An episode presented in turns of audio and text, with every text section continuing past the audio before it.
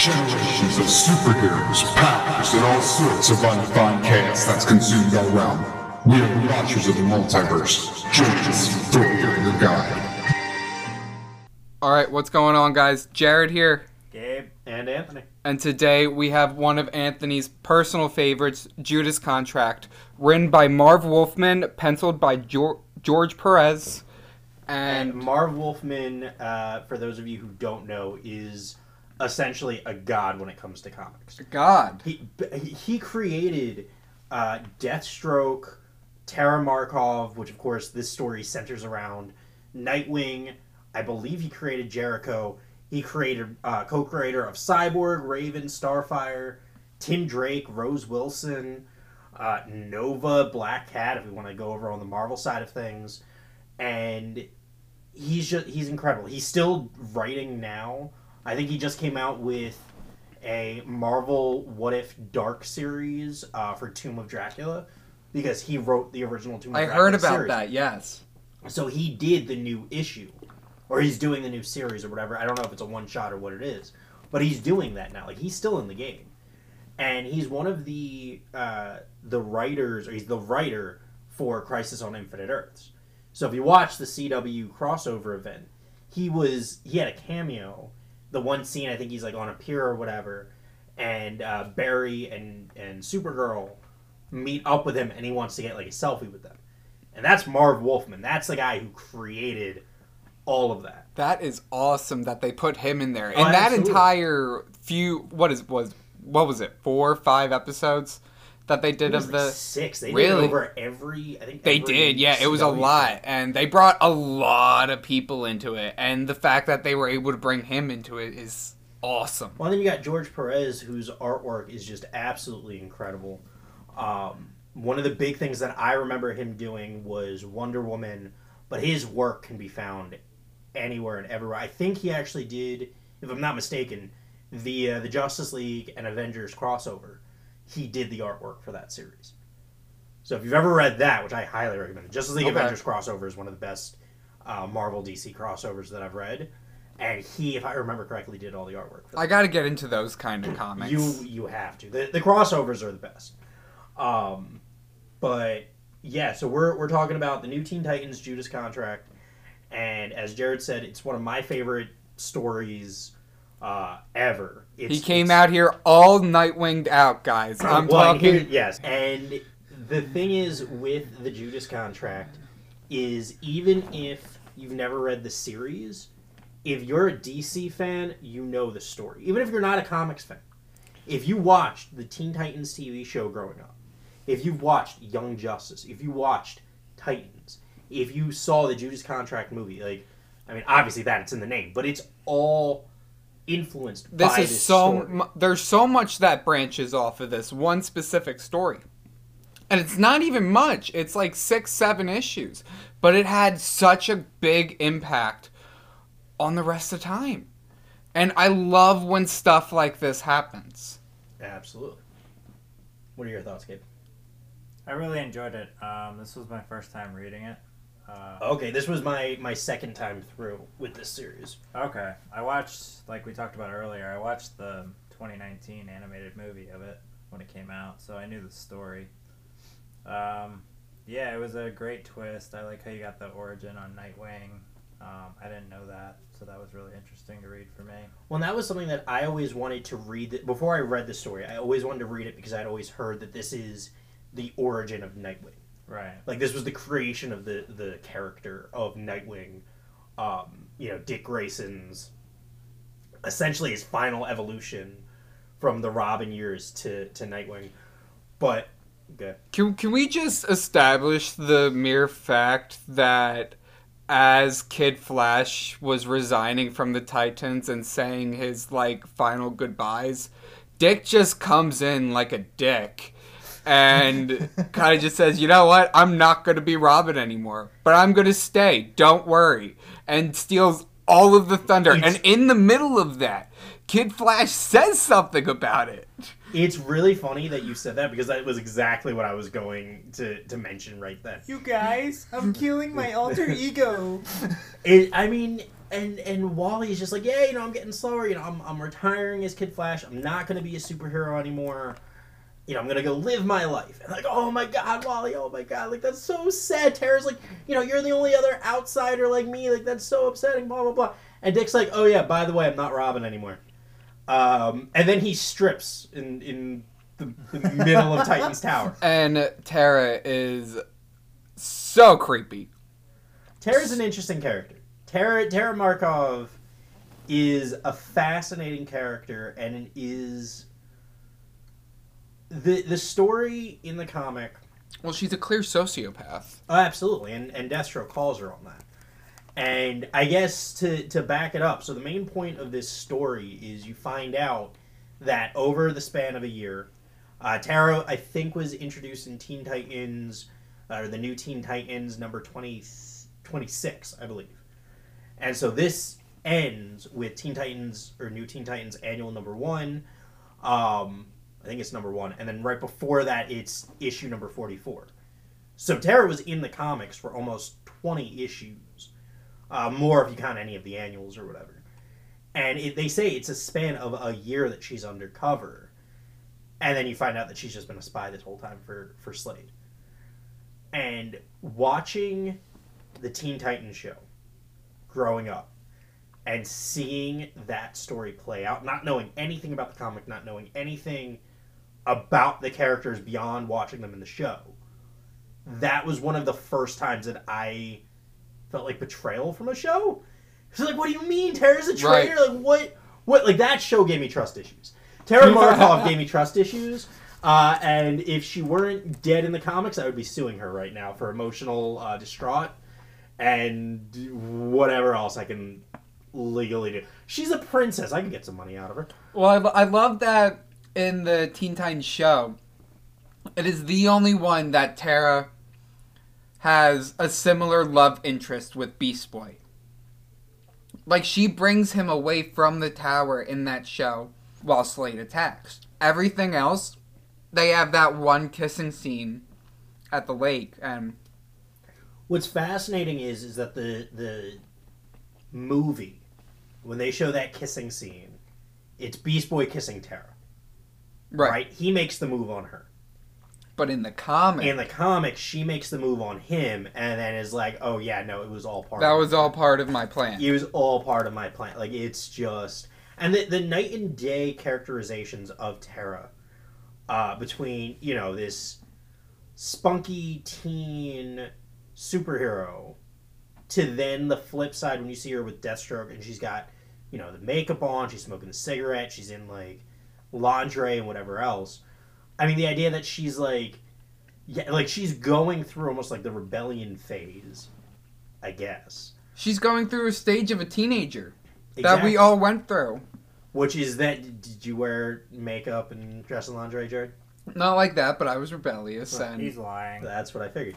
Uh, um, but but anyway, like the fact that you know you see this change in Tara between the way that she's initially shown, and and one of my favorite things that I don't know if this was how it was done in the script for the comic or if it was just how Perez drew it, but the first issues when you see like the panels where it's her contact lens video. right. I loved that. I, I was just about to say I loved the artistry that they did with that. Now going into this comic, when I first opened it, I'm not gonna lie, I was like, ugh, because I'm not a big fan of the old school art style. But reading it, I was just glued to it by the story and all of that, and it the story made me love it. There's certain stories from this era. This was give me one second. I think this was made in the 80s, if I'm not mistaken. Uh, this would have been 1988 was when was when this comic was first published. Okay. And when you read comics from the 80s, sometimes the artwork can pull you away from it. We talked about it.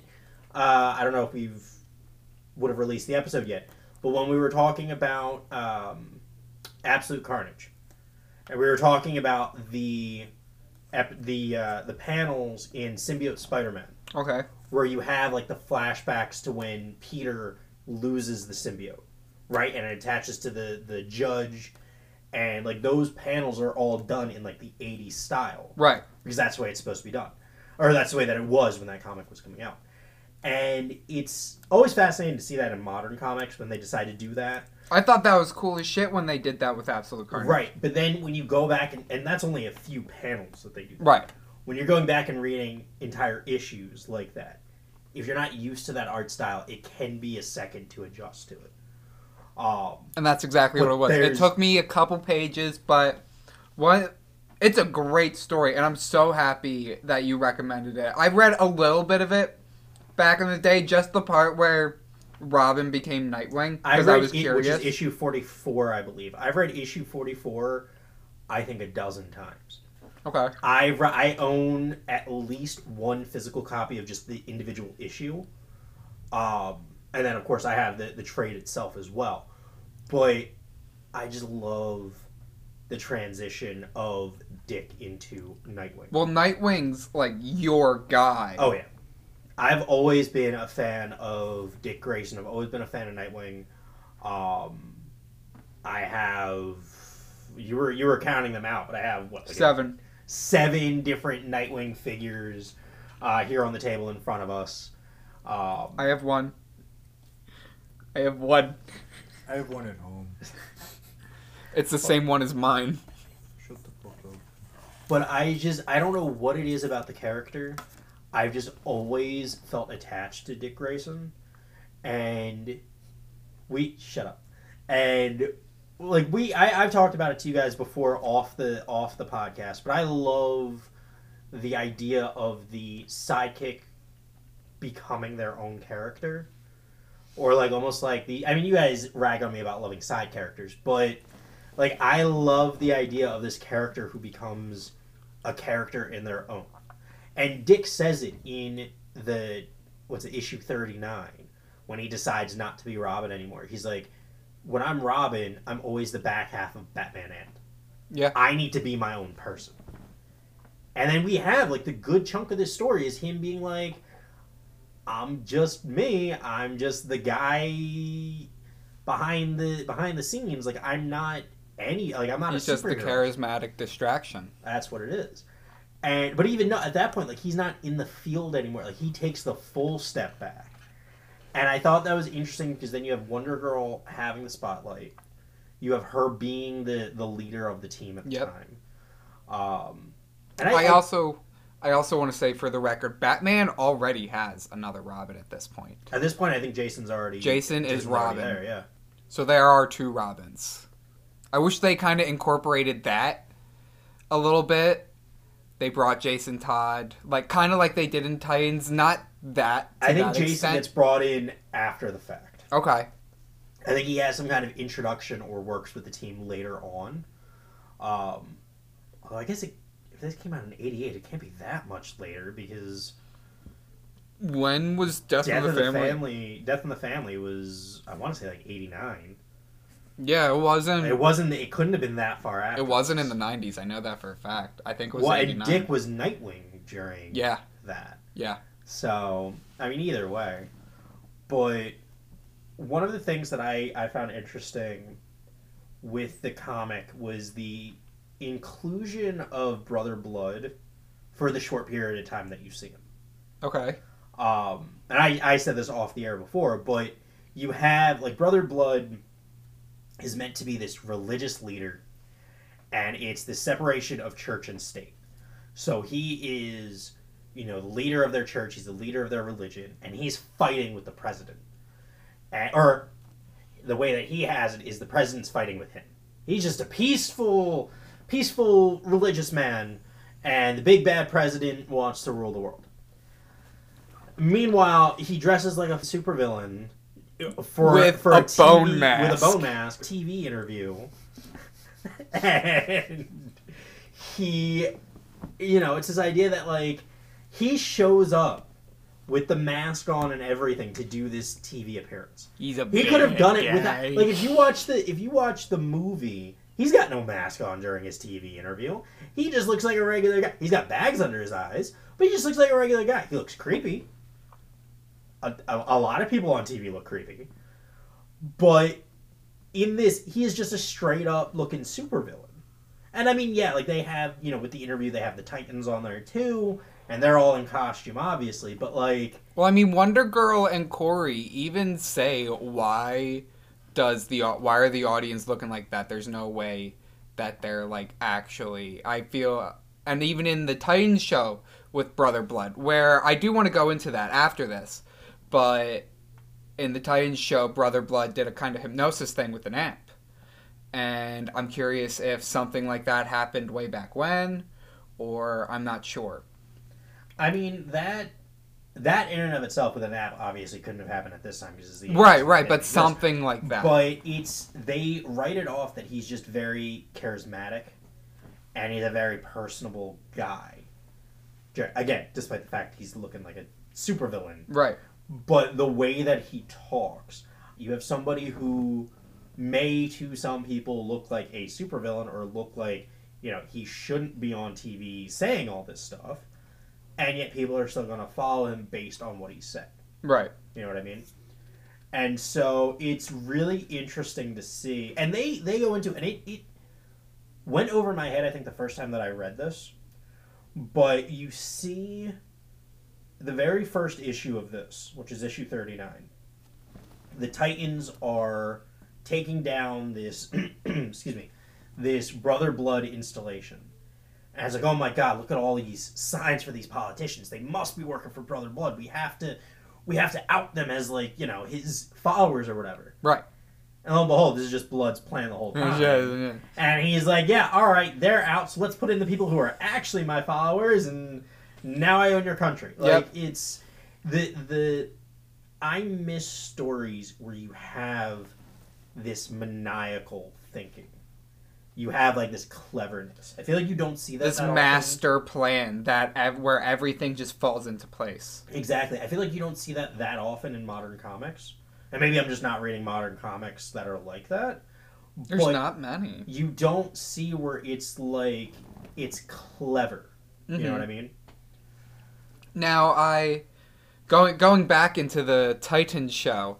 Um, spoilers for those that have not seen it, but I definitely feel that um, they kind of went reverse on the last two seasons because how many seasons were there? Four. I think there was four. Four. Yeah. Season three was Judas Contract.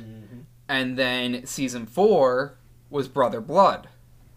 I feel that they definitely should have flipped it to get a little bit more No, no, no, comic wait, wait. accuracy. Wasn't I think season two was Judas contract. Three was the Scarecrow thing.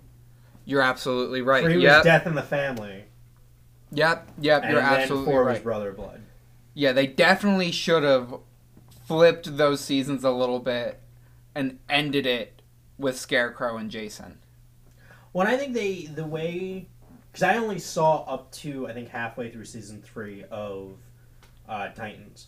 So first of all, when they introduced Jericho, and I'm gonna now flip this just to talk about Jericho because I, I That's fucking- fine. It's the name I of the fucking- podcast. I love that curly haired man. He's just fantastic. Um, of course, the the version in the the show looks different than the the comic counterpart. But he still did an amazing When job. When they announced that Jericho was going to be in that, I was like, all right, I got to watch this. I, I mean, I was already watching it, but Jericho, for those listeners who don't know who he is, he is one of the sons of Slade Wilson, uh, who, at a young age, when Slade first became Deathstroke the Terminator, was kidnapped by the Jackal. Uh, not the same Jackal who is in Marvel Comics, who loves cloning people and created Ben Reilly. Uh, love you, my sad clone boy. Um, but he, the Jackal in DC, is a mercenary, kidnaps uh, Joseph Wilson, holds him hostage, and tells Slade, "Tell me who you're working for, or I'm gonna kill your kid." And Slade goes, "Fuck you, I'm a professional. I'm not doing that." Slade goes to kill the Jackal or one of the Jackal's men.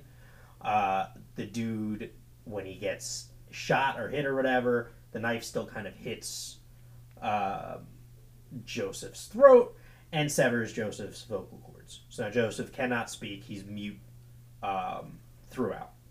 During DC Rebirth, they give him almost like a, a not a voice modulator, but kind of like one of those things that you see for people who were smoking. Mm-hmm. You know, the ones where they kind of like can It's like a robotic. It's like a voice, robotic yeah. kind of voice. So they kind of give him that. That way he can speak throughout uh, during the the Deathstroke Rebirth series. Jericho is an amazing character, and I love what they did with him in the show. I, I was saying Anthony to Anthony off mic. I feel like they really overpowered him in the show because in the comic, he when he possessed people, he could only control their movements. He could not control how what they said. Uh, the person that he was controlling had full access of their voice. They could yell out for help if they wanted to, unless they were unconscious. Then Jericho had full, complete control, and that's how it was in the Titan show. But all the time, Jericho had that complete control. Now I'm wondering because I, after Judas contract, Jericho's a character. You know, he, he's a member of the team, and then he dies at one point, which I believe was at the hands of Slade Wilson. He does uh, when he transfers. He they use the phrase contact. When he makes eye contact, then he can take over the body. He when he dies, and I need to find the issue where he dies. He takes control of Slade, or he does contact, so he's buried in Slade's subconscious. 10, 20 years later, whatever the case may be, during the Teen Titans 2003 or 2006 comic series, uh, Slade hunts down the, the Teen Titans. This is when Tim Drake is running the team. And you find out that Jericho has been in Slade's subconscious this whole time. That was the Lazarus contract? No, it was even before that. Oh, wow, okay. So Lazarus' contract was during uh, DC Rebirth. This is before that. This is the era between Judas contract and Rebirth, Okay. or I guess Judas contract and New Fifty Two. So it was during that chunk of twenty years or whatever before uh, New Fifty Two happens. I've read that entire Teen Titans series Oh, I'm sure. from beginning to end. I own the whole thing. Uh, that was also where you first got the introduction of Static Shock into the DC universe. Um, you get so many other amazing characters. I think Geoff Johns actually was one of the writers on the series at the time. And I mean, Geoff Johns has written a lot of other things, not just that Teen Titans series. Um, most people now know him for the Justice League series for the New 52. He had a long stint on The Flash, on Green Lantern. Um, we mentioned it during our Comic Con uh, podcast. Yep. He's doing uh. Ghost Machine now, um, or at some point next year. Um, And also in our Comic Con episode, we brought up the fact that at the con, we had learned that Geoff Johns was leaving DC and moving on to do his own stuff. Ghost Machine, which I just. Yeah, I know, but he's leaving. Well, yeah, he's leaving DC. They uh, they just signed on another writer. I can't remember who it is at the moment, but there's a lot of people who are just like, yeah, we want to do our own thing, because they're not. I mean, they don't get residuals for these characters and for these writings that you would like. They don't get paid the way they used to. And so now, like wanting to go creating these characters and, and getting the recognition for them, it's important, you know. I feel like I, I'm very scared about how that's going to affect comics. It could go one of two ways. It could go really downhill for plot wise of what we have, or it could bring in a lot of new people and a lot of new good Here's- stuff. Here's my thought with that. We could get a lot. I mean, there's a lot of young blood that's coming into uh, the comics game now. Uh, and so for some of these guys, I mean, Johns has been working in the industry for a years. while. So I mean, he wrote uh, Avengers for a while too, Mhm. like way back in like pre uh, pre House of M. He was writing Avengers, and so like Johns has been in the game. So to have him kind of step back from one of the big two, and going to do his own thing, I think if the big two, I think it's mainly DC that's that's losing people now, which might be saying something about DC.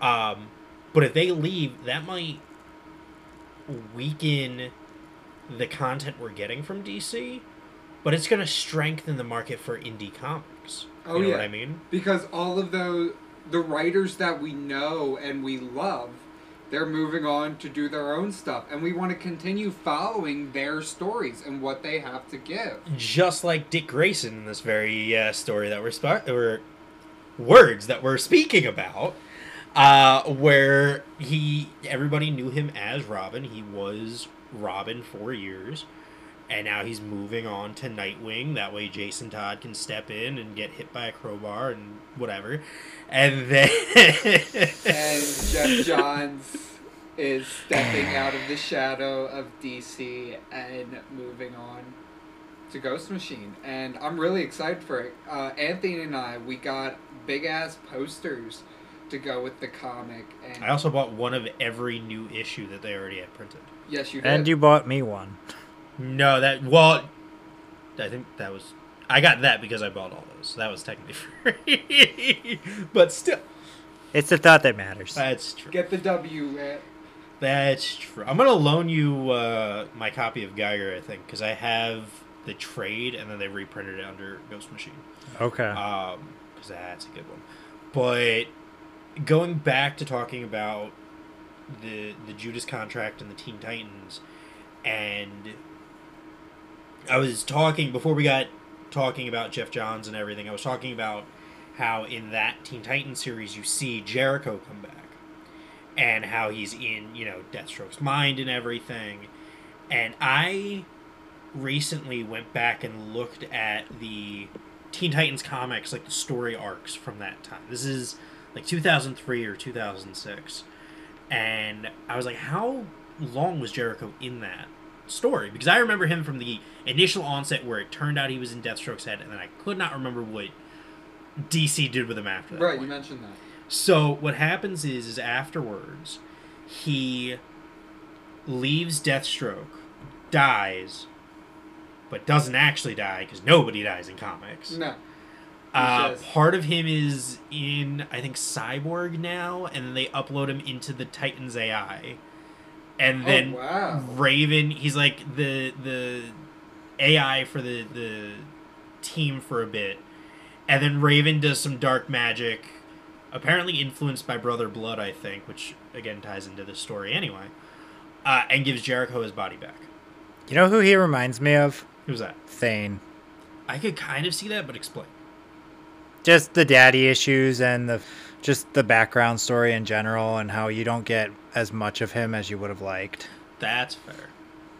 That's fair. Did they need to do more with Thane anyway? I think I have a couple of like odd appearances of him. I love what Hickman did with him in Yeah. Infinity. Now, team setup and story wise, Mhm. what, which one do you guys prefer more, the comic or the movie, or hell, even the Titans show? Asking you, Anthony.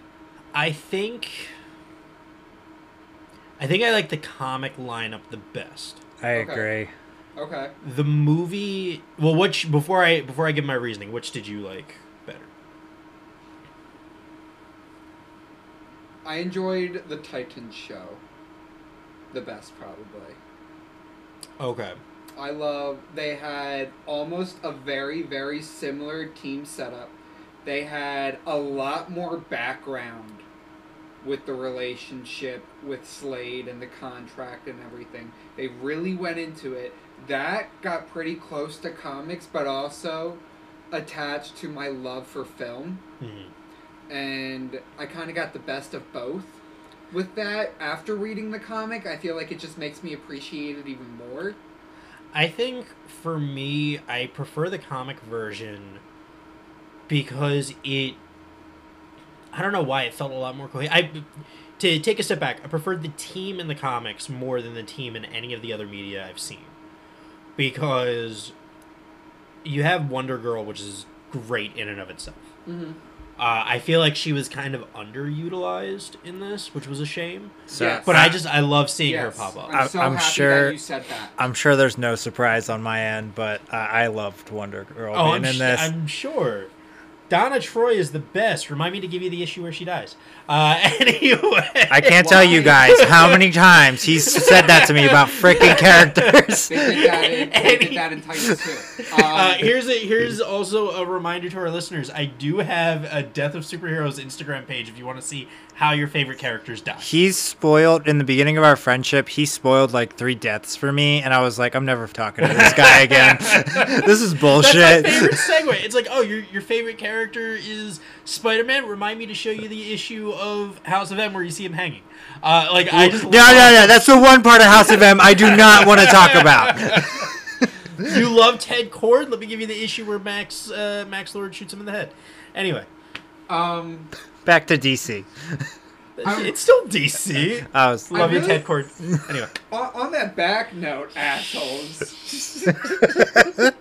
I want to. I, I really want to talk about how much Wonder Girl was downgraded in this series. Was was this just a point where she wasn't as, or she hasn't come as far as we've seen her recently? Is Well, I mean, there is that- where she's just. there is that. I mean, you got to figure one. This came out in the '80s, and so the the power scaling and the power grading back then, as opposed to now, is vastly different. We also didn't get much action with her.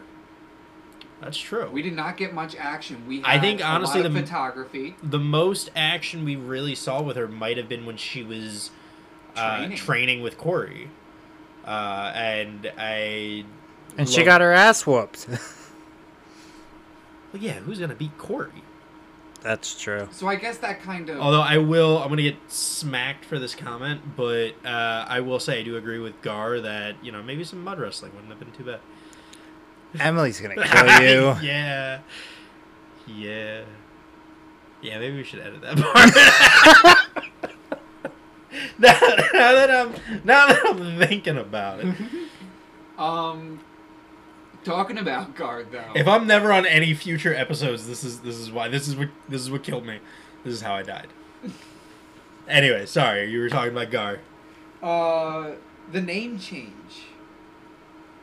The name change. Gar, uh, Beast Boy. He's not Beast Boy in this. He's the. He was originally the Changeling. Beast Boy was a name that came later. How did how did that happen? That's What? a I don't know.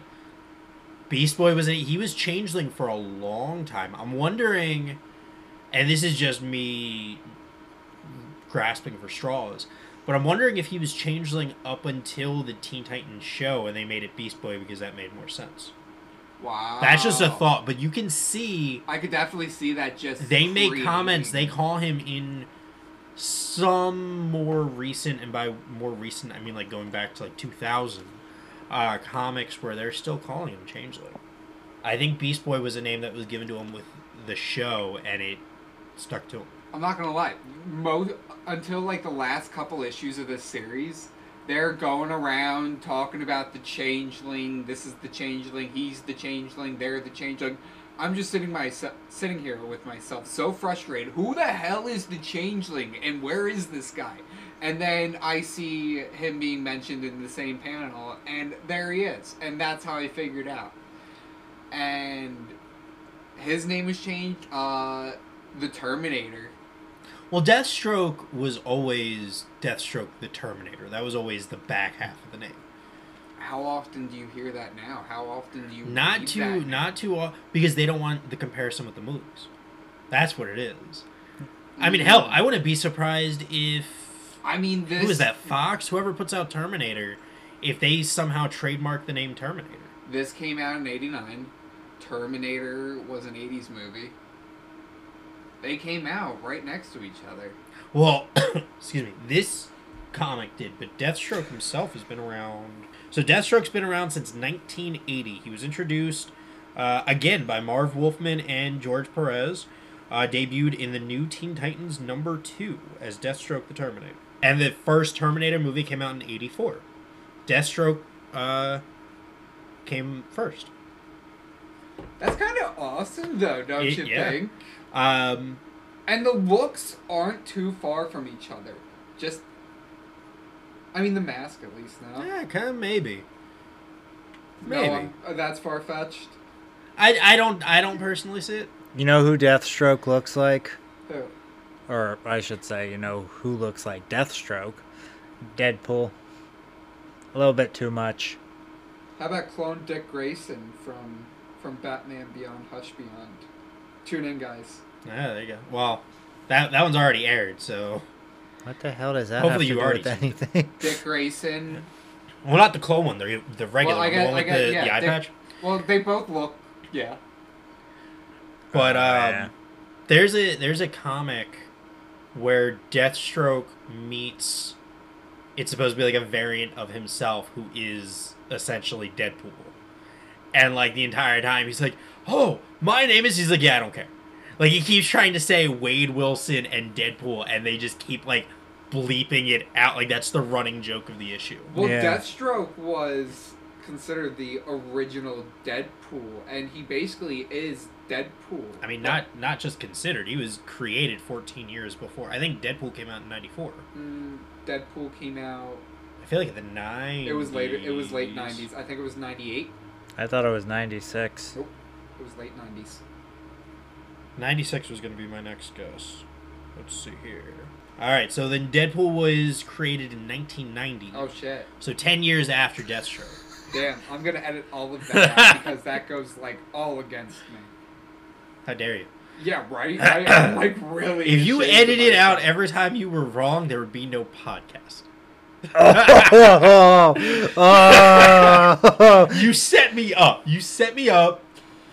He said Um, you didn't have no nipples. You set me up. How was I not going to I've just had, spike I've that in had your a few face? fucking um actuallys on this. uh, On You've this had podcast. one. I've had like three. like two. Fuck You've you, had let- maybe one, but I think Gabe's the only one who actually got me on the air.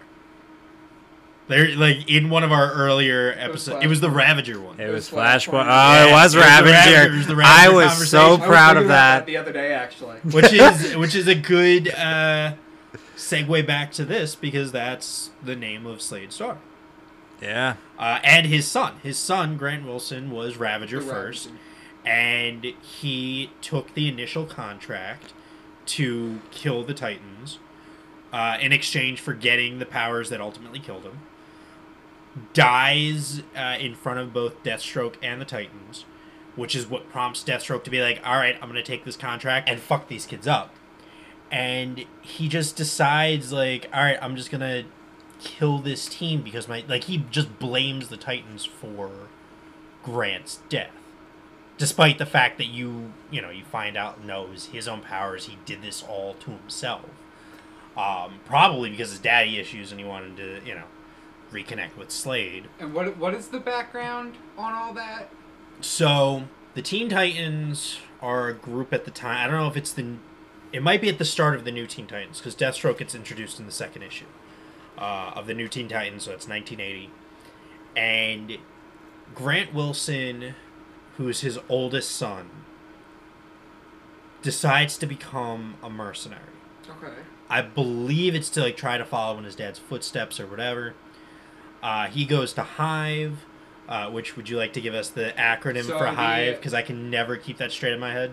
So the acronym for Hive is the Hierarchy for International Vengeance and Extermination. And I, it's funny. I had mentioned to Gabe before we started recording that DC has Hive, and yet there's no real bee influence there. Um, and then Marvel has AIM, and all their all the AIM guys look like beekeepers.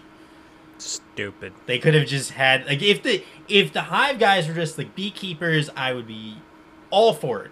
Go ahead and rule the world. You, you make sense. Nope, they're cultists. They're cultists. Um, and that what's also funny is we never actually see the leader of Hive. They keep mentioning, "Oh, the leader's coming. The leader's coming. The leader's coming." Oh shit, the Titans are here. And oh well, the leader's gone. He's flown away. It was Brother Blood. it was Brother Blood in the movie. In the comic, they don't they don't tell you. Not in Judas contract. I think it is ultimately Blood. Yeah, it's the, the But leader in- of Hive is Brother Blood. He was in the comic. Yeah. He was in the beginning of the comic, but not the, as part the of leader Hive. of Hive. He was not part of Hive. He was the religious leader of his own. Oh yeah, Hive was different. Hive was different, and that's one of my issues with I completely missed my original point, but we're gonna just keep moving. Uh, that's one of my issues with the movie versus the comic. Is that the movie just ties it all in together because it's got that short amount of time to, to tell the story. And blood's behind all of it, and so it sorry, so that he can like get all these like everybody's powers, and you know do whatever. And in this, it was just oh yeah, Hive wants them for whatever operation they're trying to do. Never actually tell you what their what the operation is. You know the only reason that you and I thought that blood was a part of the whole hive thing? The Teen Titans show. In the Teen Titans show, blood is running hive. I believe it. And I think later on there is that connection in the comics. It's just at See, and that's what I at was referring this to point too. in time, in the comics, there's not that connection. See, that goes back into the fact that I'm more, I'm more modern. I know a lot more of the modern stuff. I haven't. I've read little to none of anything before.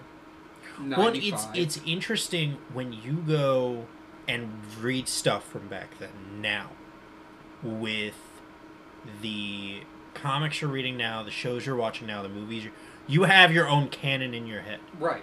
and you're reading that out of order and it's it becomes well why isn't this like what i already know like Well, I what mean, how many flashpoints have we had already? And I mean, but also, also on that note, going back and reading something, something like this, such a big story that so many of the stories we read now are just revolved around this, and we see where it all comes from. you don't get that too much now that i've seen and maybe it's because we're, we're too close to it because it's happening now It's happening right now. but it's you mhm. don't have that same weight of of the world like it's when i read a comic now a modern comic i read it i put it down i'm like all right that's an episode of the week that's it. Whereas when i read older comics established comics like the judas contract this is canon. This is law basically. This is the story. It feels more like that is part of the greater tapestry whereas now it's like sometimes and i'm not trying to shit on modern comics but sometimes it feels like somebody is then putting a post-it note on the tapestry you know what i mean Well, let's think about going into another i hope one of our i don't know what i meant by that but I, I do understand. Go think about the the Batman who laughs, and how big he is becoming. Mhm. He is still relatively new, and I tell everybody that I have a conversation with, in about 10, 15 years. I think he is going to be one of the bigger parts of DC. And I think he, the Batman who laughs, and there's going to be so much that wraps around the Batman who laughs. Think of all the different variations of the Batman who laughs. Right before we started this, we were just talking about this.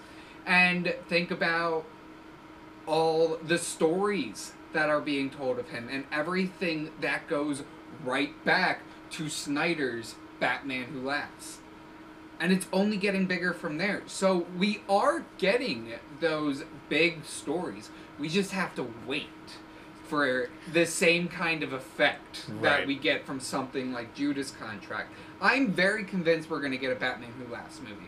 I'm very convinced that we're going to get a game revolved around him in some way. We already have a board game and stuff like that. i think there's like a mobile game or an online game that's focused on He's him in right now. DC Universe Online that I'm probably going to be downloading tonight. And that's a big download file is it really? that game's been around for like 12 years It's a big game. It's a big game. It's free, which is great. It's a big game. Big game. He's a big boy. Um, but I know, Gabe, when we were talking earlier, you had said that you had some issues with Terra. Do you want to go into that? Okay. If there's one thing I love more than anything about comics, it's build up. Mm-hmm. And I feel like the build up to her becoming a villain sucked. Well, Here's I- my here's my here's my argument to that. Go ahead, because I'll go on a whole tangent. there is so much more in this series that we, we mentioned it earlier. There are 20 issues before Judas contract that have Terra. There hmm. is That's the that's the yeah. This Judas Contract is not the full story of Terra's kind of rise and fall. It's just the. It's just what Terra. we read for this.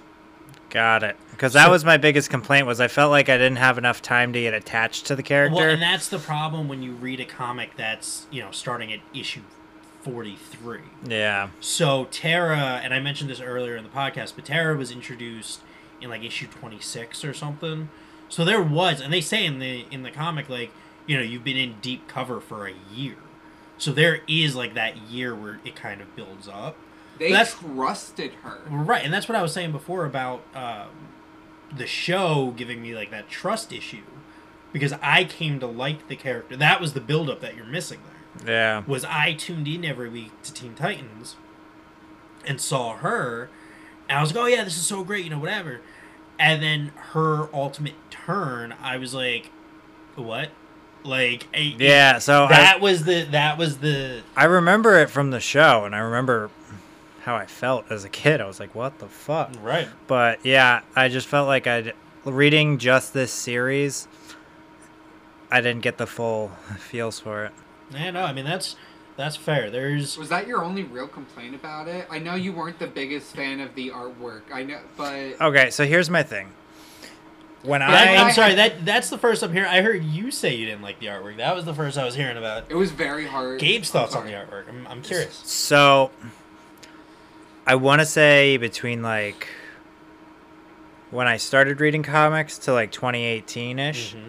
I read old stuff.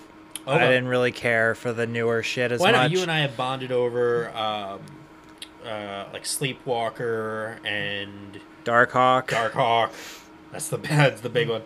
Um, But um, yeah, but the last couple years I've mostly read modern stuff because I've been catching up, and that's kind of taken me away from that style.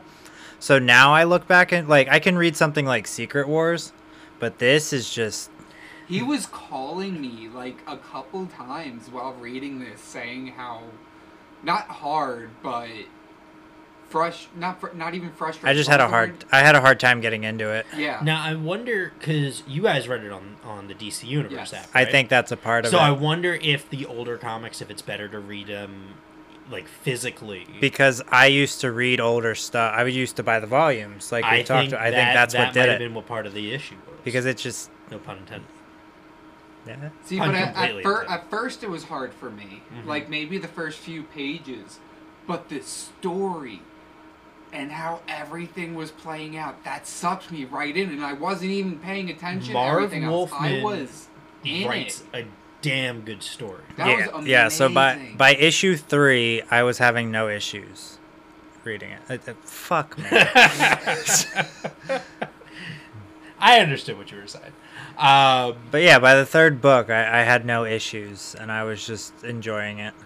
it's such a good read, and like trying to figure out like when Terra was gonna get found out, like right. how how the So- shoe was gonna drop. So there was the build up to that, and there were times where I was like, "Is she gonna turn on Deathstroke?" Like, Well, I mean, think about that whole fight scene that happened right Uh, at the during the training? Yeah. Yeah. while- Oh, yeah, when where she lost was her shit. Going, no, not where she lost her shit. Where she was training with Deathstroke. yeah, she lost her shit. yeah, She didn't lose her shit. Yeah, she tried to kill him.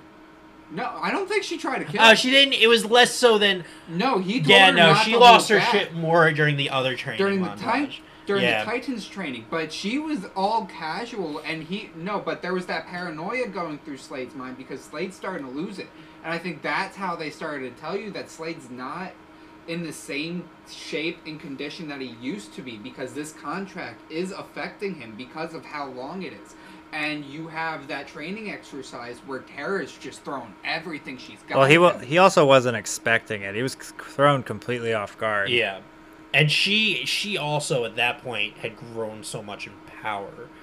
I mean, And she he even mentioned that. And even Yeah. she mentioned the fact of how powerful she's gotten and how dangerous she is, especially because of her temper and how he can't control her and she is so unpredictable.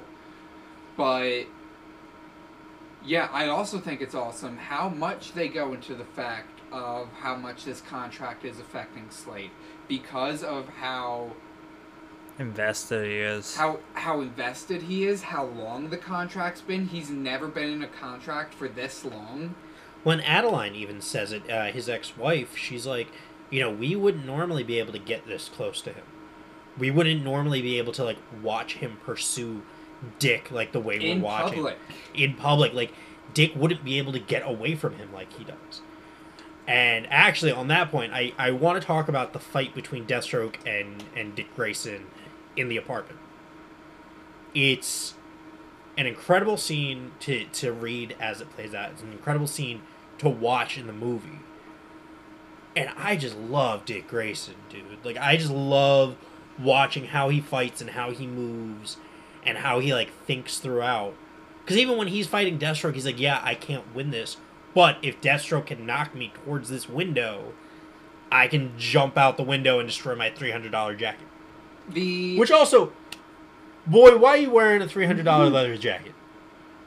the acrobat fight style, like with Nightwing or Spider Man, I think plays out so nicely, visibly, through panels and comics. And if artists, if they're able to do it right, it's really well done, and it is really nice to read. There's a good Nightwing series from the early 2000s.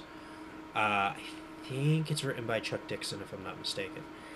And he plays heavily on, like, Nightwing's downtime is him practicing his acrobatics. And, like, there's a couple of issues and panels where you see him back in a circus tent, like, on the high wire on the, tra- on the trapeze, and, like, going through the motions, and it's one of the greatest things. Well, like think- seeing him being a flying Grayson is one of the greatest things. Well, I think that Flying Dick. I think that has that has a big part from how he was raised Oh yeah, by Bruce Wayne to always be prepared, to consistently train, and I don't think it's. I think there's an extra part to that, where it's also him being close to his family His- and yes. his heritage. and he. I'm pretty sure he made a comment about that in this series, didn't he? About how it's basically his way of communicating with them. Mm-hmm. Yep. And I think that that was awesome to get that insight with Dick Grayson and that background and seeing it continue and play out through these comics and all throughout the history of comics and keeping that is awesome and I love it. This- Well, this is one of your top series. It's one of my, and what's interesting is I've read some of the issues that come after this. Well, that's um, what you were saying to follow Jericho. Well, no, but even like so, I have some of the issues after this. Not even so much to follow Jericho, but just like Jericho's in them. You find out that he's like a, a painter and like he's a poet and stuff, which is just really interesting to see. He has a ri- very artistic background. Mm-hmm. and they they went into that with the comics and how he loved music and singing and then Slade Wilson just let him get his throat slit and they to for him to keep that after everything Well, they talk about like he he seems like a very sensitive, like almost uh, a non-violent kind of a guy, like the opposite of Deathstroke, essentially. And um, what I was gonna say is one of the things that I thought was interesting was you see a, a glimpse into Cyborg's background a little bit, where he's talking about like his grandparents mm-hmm. and how they're coming to visit and everything. So but wasn't that a ploy from no. No No, that letter was legitimate because a few issues after this, his grandparents actually do come to. okay To I thought that was a whole ploy from Death No, that was just him. He got the letter, um, and then it was literally just him like sitting in the chair that then triggered his uh, getting captured by Deathstroke later on. okay Um, but Well- even seeing like the the it was nice seeing some of the cyborg stuff when he's talking about. There's the the ice skating panels okay where he's go he's helping out kids And then yeah John the, the Troy. love interest is like sarah or something i think I forgot her name but where it's like these kids who you know have prosthetics and stuff and so like he hangs out with them and like and mentors them and everything else Uh, and it, it was nice to see that. At, like, one of the things that I liked about Teen Titans as a whole is that you see some of that home aspect for each of the characters. The personality and people aspect of them. Yeah. Um, Like Wonder Girl, you see her. You know, they have her husband pop up. I think because they're talking about her her fiance because they're talking about them getting married. yep. um, you know, for Beast Boy or Changeling, you see uh, like the Dayton home where he was living at the time. This series really went into the personal life of Mhm. these characters, and I like that.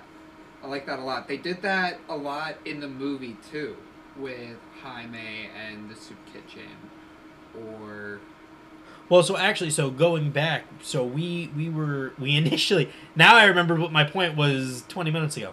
Uh, we were initially talking about which lineups we liked better between the movies and the show. mm-hmm. So, what did you have a preference between just the lineups for the characters? the lineups for the characters. Yes. Well, I think you had said we were saying for all media. I think you said the Titans lineup was your favorite.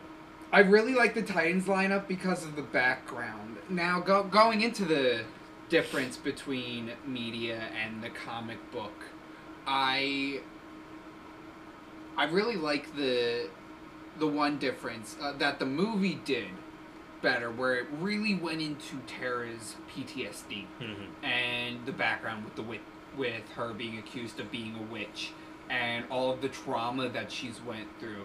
And she mentions it in the issues that we read but they don't really show what happened and all of this stuff. It's kind of just hearsay.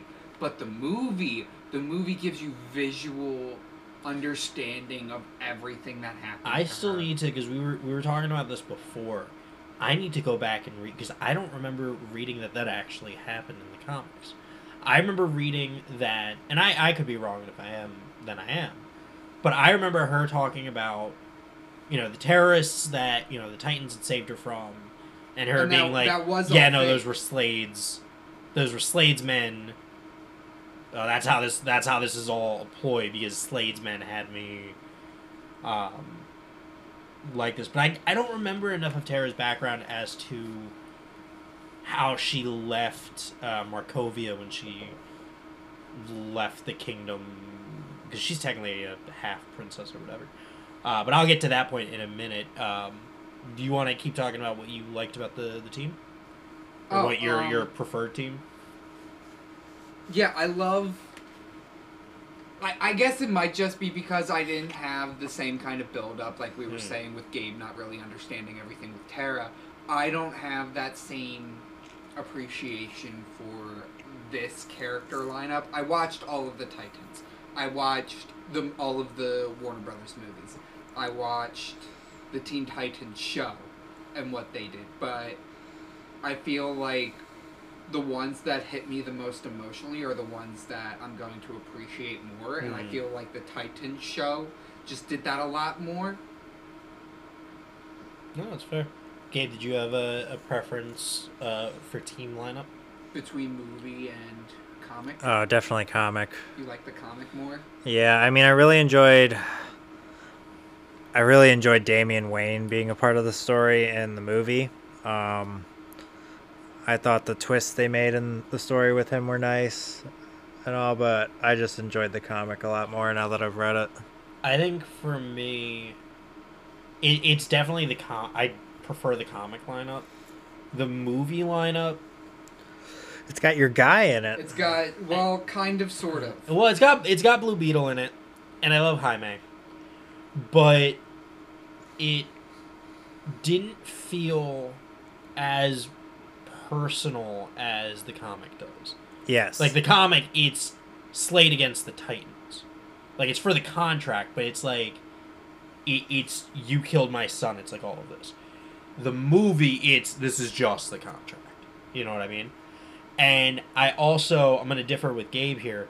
I don't know how much I like Dam. Like I like Damian, but I don't know how much I liked him being in the movie for this storyline. I don't. no. He to me he felt almost redundant. Yeah. because I feel like- Nightwing in there.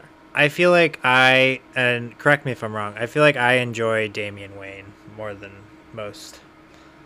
Mine and Emily's nickname for him is Little Shit. Yeah, definitely more than you. now, with that whole spiel you just did, you didn't bring up the show once. The the lineup for the show is very similar to the lineup in the comic. Right. The only difference really is just Wonder Girl. Look at the team lineups. You mean you mean Hawk and Dove? Oh no, you're talking about I'm talking about Teen Titans, the Titans show. I'm talking about the Titans show. the Titans show. I my thing with their version of the Judas contract was it they I don't want to spoil too much because I know Gabe wants to watch the show, but it, spoilers you might want to cover your ears. Um, they plant Jason as the mole. Like it, it's this idea that it's a planted mole, who then ends up being Ravager. You know what I mean? So it was. You see, you see, Jason. Jason wasn't the mole. No, I know he wasn't, but they were led to believe that he was. He was Right. dropping. He was leaving, you know, the alcohol for Hawk. He was leaving the soda that Wonder Girl and Aqualad bonded Well, over. I think that was just a ploy with Deathstroke. That- but that's what it was, was that it- it not- was- not, it see him as a made- mole, but get everybody to hate him. it made you, as the audience, think Jason was going to end up being the mole. You know what I mean? Like it made it seem like Jason was going to be the mole. Until, like it was a fake out, which I appreciated it in the movie or in the show. But I think overall the lineup, it's the, for the Titan show itself. It sometimes feels like there's too many characters. Like they don't always well, know they, what to they, do. They kind of merge two different teams. yeah, and it, it doesn't always feel like they knew what to do with the characters they had. okay. Like there wasn't enough screen time for everybody. You know what I mean? Like there wasn't enough for everybody to do. What did you think of Jericho in it then? Because I know he's kind of one of your. I love I love Jer- uh, Jericho. I think is the name of the uh, the actor uh, who's actually deaf, and loved it. Loved the entire Jericho arc in in the series. What about Ravager? Loved her too. Okay. Like I'm blanking on the actress's name, but she looks exactly the part. right. She was, And it was a plus casting. But for me, like the actual team lineups, there's something about just the classic Teen Titans lineup in my head because that's not even the classic Teen Titans. You know what I mean? It's the the classic new Teen, Teen Titans, Titans. huh? It's the new Teen Titans. It's the new Teen Titans. The classic Titans are, you know, Robin, Speedy, Kid Flash, Wonder Girl, and Aqualad. But this version of the Titans is what I also know from the TV show. Because it's it's the same lineup except for Wonder Girl because Warner Brothers had an embargo and they couldn't do anything Cartoon Network couldn't do anything Wonder Woman related. Right. That's why she didn't show. Actually, excuse me. DC as a whole couldn't do anything animated with Wonder Woman for a time, for whatever reason. For whatever reason, there was this embargo. If you go back and watch the 2004 uh, the Batman show, which we were watching uh, Gabe's a, a few months ago, uh, we had it on in the background while we were playing whatever game we were playing on our phones. Okay. Um, the last season of that series introduces the Justice League. For one, there's not one female member of the Justice League. Just ridiculous. Right. But for two, you would think that Wonder Woman would show up, and because of this embargo, she couldn't. Okay, Damn. that makes. I sense. mean, you knew you saw her in like the Justice League TV show, but then after that, you didn't you didn't see her again until what Justice League Action and Young Justice. Yeah. That's a pretty big. That's a big gap. That's a pretty big gap. But yeah, so I appreciated the lineup for this better. Uh, better than the movie, better than the show. The animated show again, it's just very similar. Uh, I almost prefer the lineup to the animated show just because for Judas contract specifically, it's ag- again I think it was one too many characters and I don't think they gave Wonder Girl enough to do. Um, because Donna doesn't really do much, which is very upsetting. Yeah. That definitely um, took a lot away from this. Starfire did plenty. I I felt you know she did a lot. Tara obviously you did a saw lot. her explode. Well, even even Raven doesn't do too much. no. Now that I'm thinking about it, this this We felt did more. not talk about Raven at all. Why? Because It's because this is as much of as this is a Teen Titan story. It's a Dick Grayson story.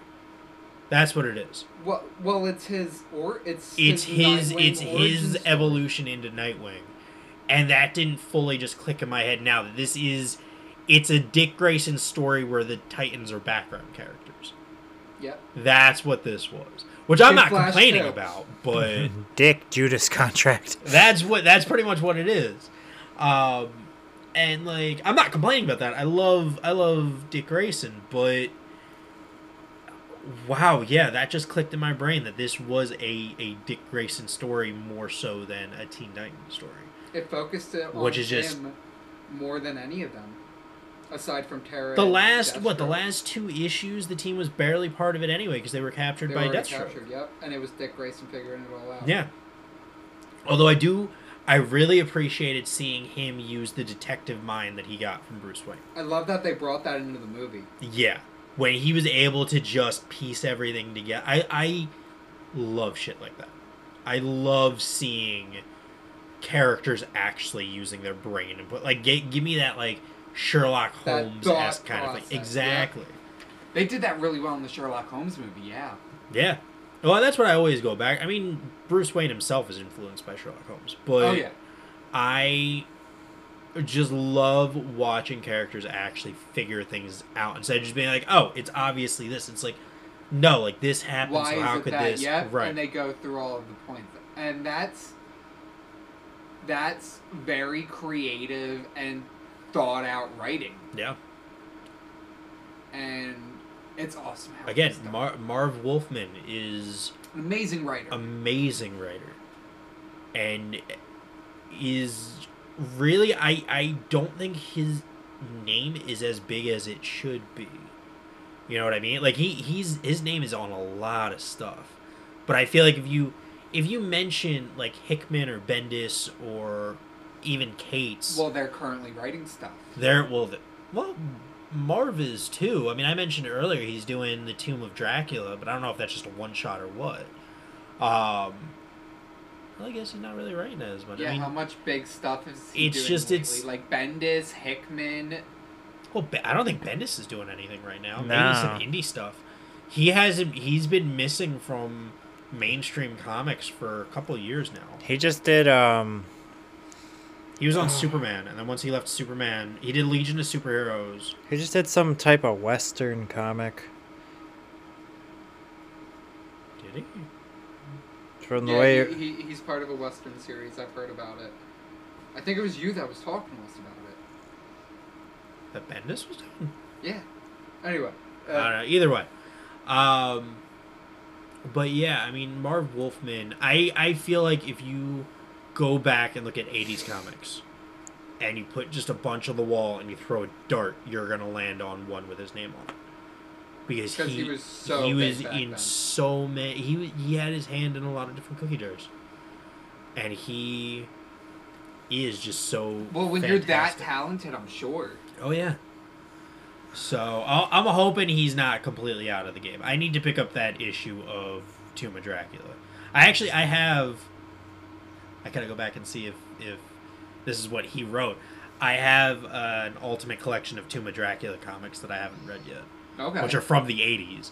So when I go home, I'll check to see if it's from uh, Marvel. if Marv Wolfman wrote that. had a part in it, yeah. Um, but yeah, I'm trying to think of what else from this series to really get into. Um, how did you guys feel about seeing the the background of Deathstroke and like his relationship with Wintergreen? I I feel like every big big character like Deathstroke, Slade Wilson needs needs a number 2.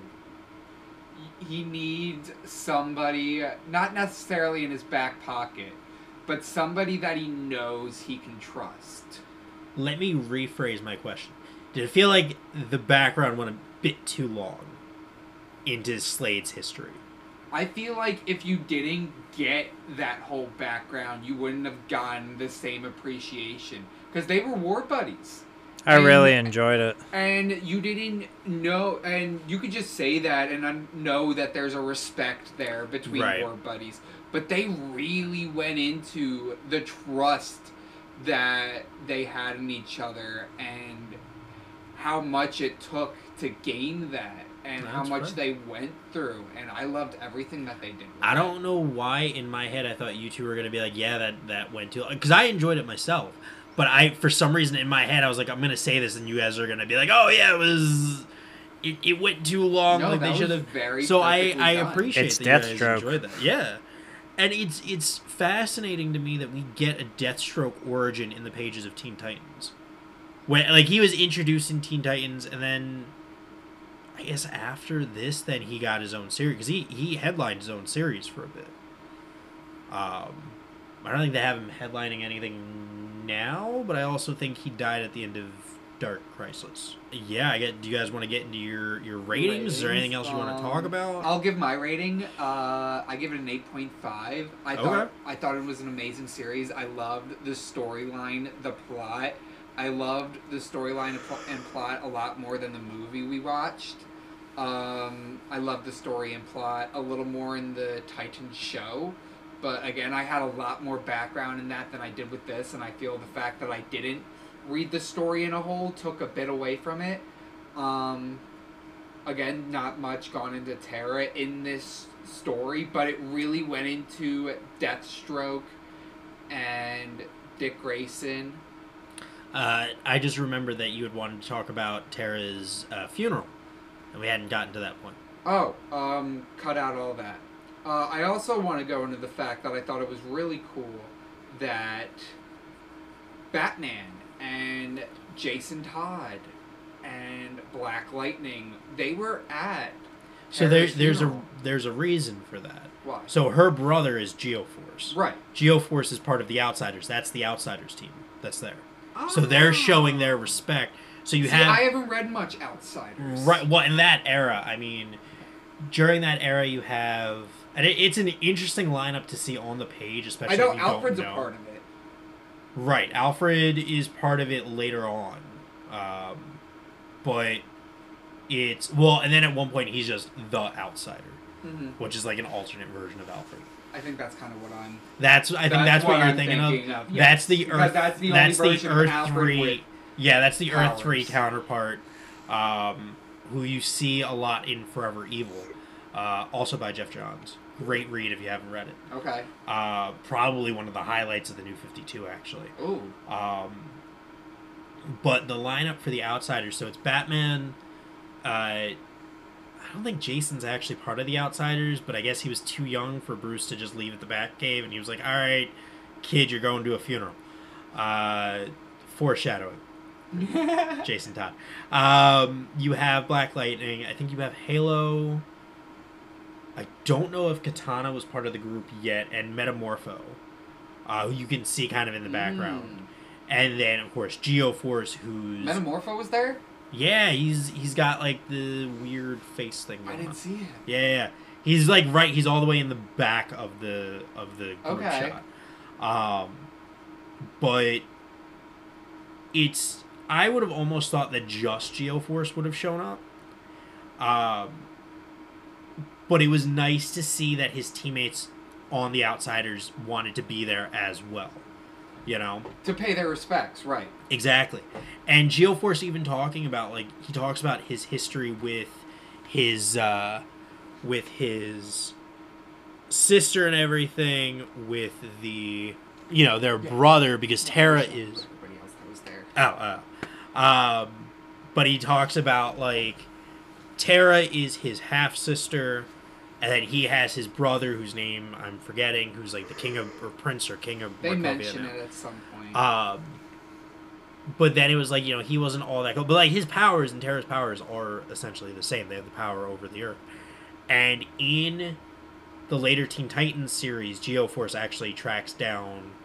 De- he fights Deathstroke for whatever reason, and beats the shit out of him for Deathstroke corrupting Terra.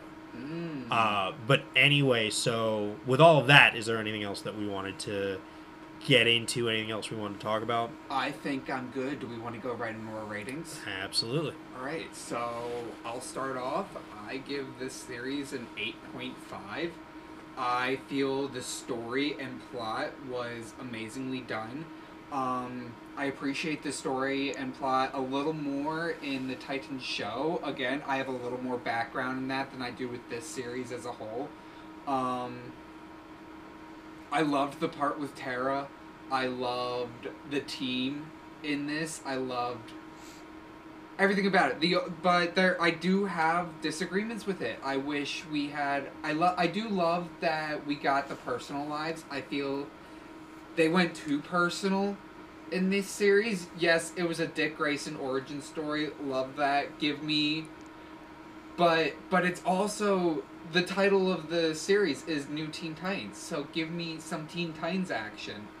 And I feel like I would have liked that a lot more but overall it was a great series and thank you so much for getting us to read this So I'm giving it an eight, and ironically, I enjoyed it for the reason that you didn't.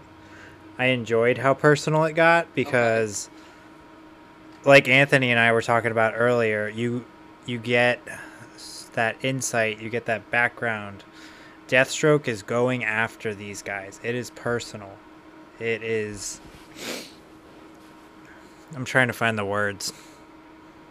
it's a vendetta Exactly. And he's fucking with their day to day lives. You you're getting a whole different perspective of these characters that you haven't seen before, which I really enjoyed. okay Well, and for me, I think I'm gonna have to give it a nine, personally. i would have been shocked if it was anything I, less well, and I just I love, I love this series, and I think part of the reason why I'm giving it, I I would have always given it a high a high rating, uh, but I think now, because it, it since it's the second time that I've read it, it gave me kind of a, almost a nostalgic feel. Mhm. Even though the first time I read the full thing was only like maybe a year ago, but like the the 80s feel of everything, the different like you you can feel the different time that this is happening. You know what I mean? Right. Like this obviously isn't happening in the 2000s. It's obviously happening in the 80s. And there was just something well the way they're talking well, exactly.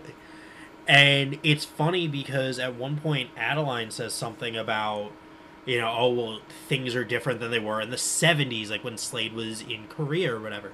And I, I was just like, it's so funny because I'm thinking the same thing. Like things are different in the '80s than they are, you know, in the 2020s. right Um, but I just I love. I mean, I, I've said it throughout this entire episode. I love Marv Wolfman's work.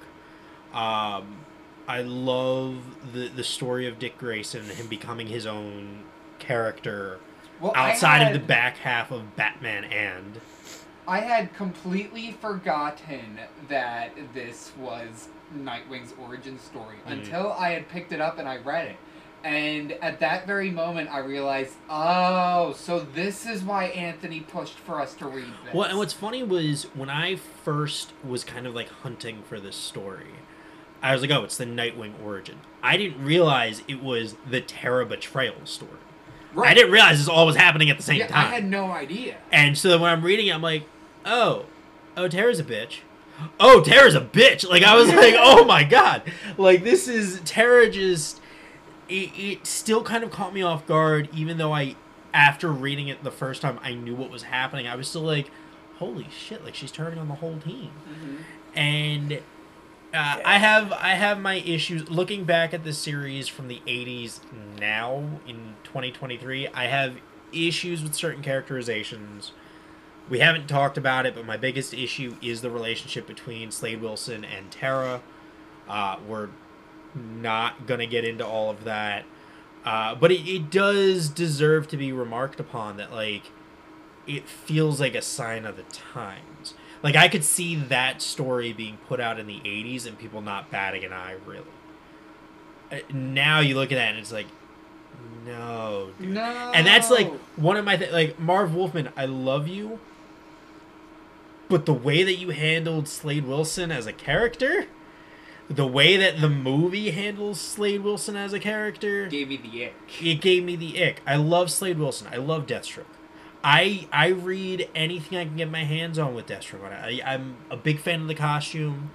I love the character, and just the this story makes me be like, all right, yeah, no, like Slade, you're you're going away for a, a while, dude. Like this is just long time. but seriously, loved the lineup, loved the story, loved the dialogue, loved the art. It's it's an easy nine for me. Uh, and I'll I'll give you guys as we're wrapping up here. I'll give you uh, a quick fun fact. Um, tidbit. a little tidbit. We haven't had a tidbit in so long. Uh, a little tidbit for you. Um, do you know why? You got so excited. You- I did because I stopped using that word. Tidbit. I stopped using to to give our listeners uh, uh another fun little tidbit. Uh, when I was on uh, another podcast, Heartburn the podcast, uh, way back when we were first starting the Watchers, and I was saying I had said something about tidbit, and I was like, oh, you know, I'm gonna say it enough times, it's just not gonna be a word anymore. Um, but I was like, I was talking to to Danny DeVeggia, the host over there, love the man. And I was like, oh yeah, I'm like, oh, you know, here's a tidbit. I was like, oh, I've noticed, you know, I say that word so often on my own podcast. And then I must have just tricked myself not to say it anymore. And just the callback to the tidbits. I, I love it. Oh fuck me. They're back. That's that's gonna be the new I, I want I want anybody who gets anybody who DMs us after after listening to this episode, if you can just give me the hard number of the amount of times I just said tidbit, I will be eternally grateful. Let me edit this. I'll tell you after. Yeah, please Trust do. me, I'll be please do. Please. I'm dying to know. Uh, but yeah, no. So the the the tidbit. Uh, do you know why Deathstroke's called Slade in Teen Titans in the show? Is it a rights thing? Not really. So because I mean this was 2003 Teen Ti- or the 2003 Teen Titans series on Cartoon Network. They just didn't want to use the word death. That that's what it was. Okay. See, I can see that. So instead of that, then they just called him Slade. And so then growing up, I always just knew him as Slade. Right. So now I'm reading the comics and it's Deathstroke. I'm like, who the fuck is Deathstroke? That is Slade. That is Slade right there. That is his superhero name. Excuse me, sir. Excuse me, that is Slade. Uh, but that's. Slade Wilson. But yeah, so I wanted to, to throw that in there. But I guess with that, uh, we say goodbye to Teen Titans Judas contract. Alright. Thank you guys so much for listening. Tune in again in two weeks for our next episode. Thanks for listening, guys. Bye, guys.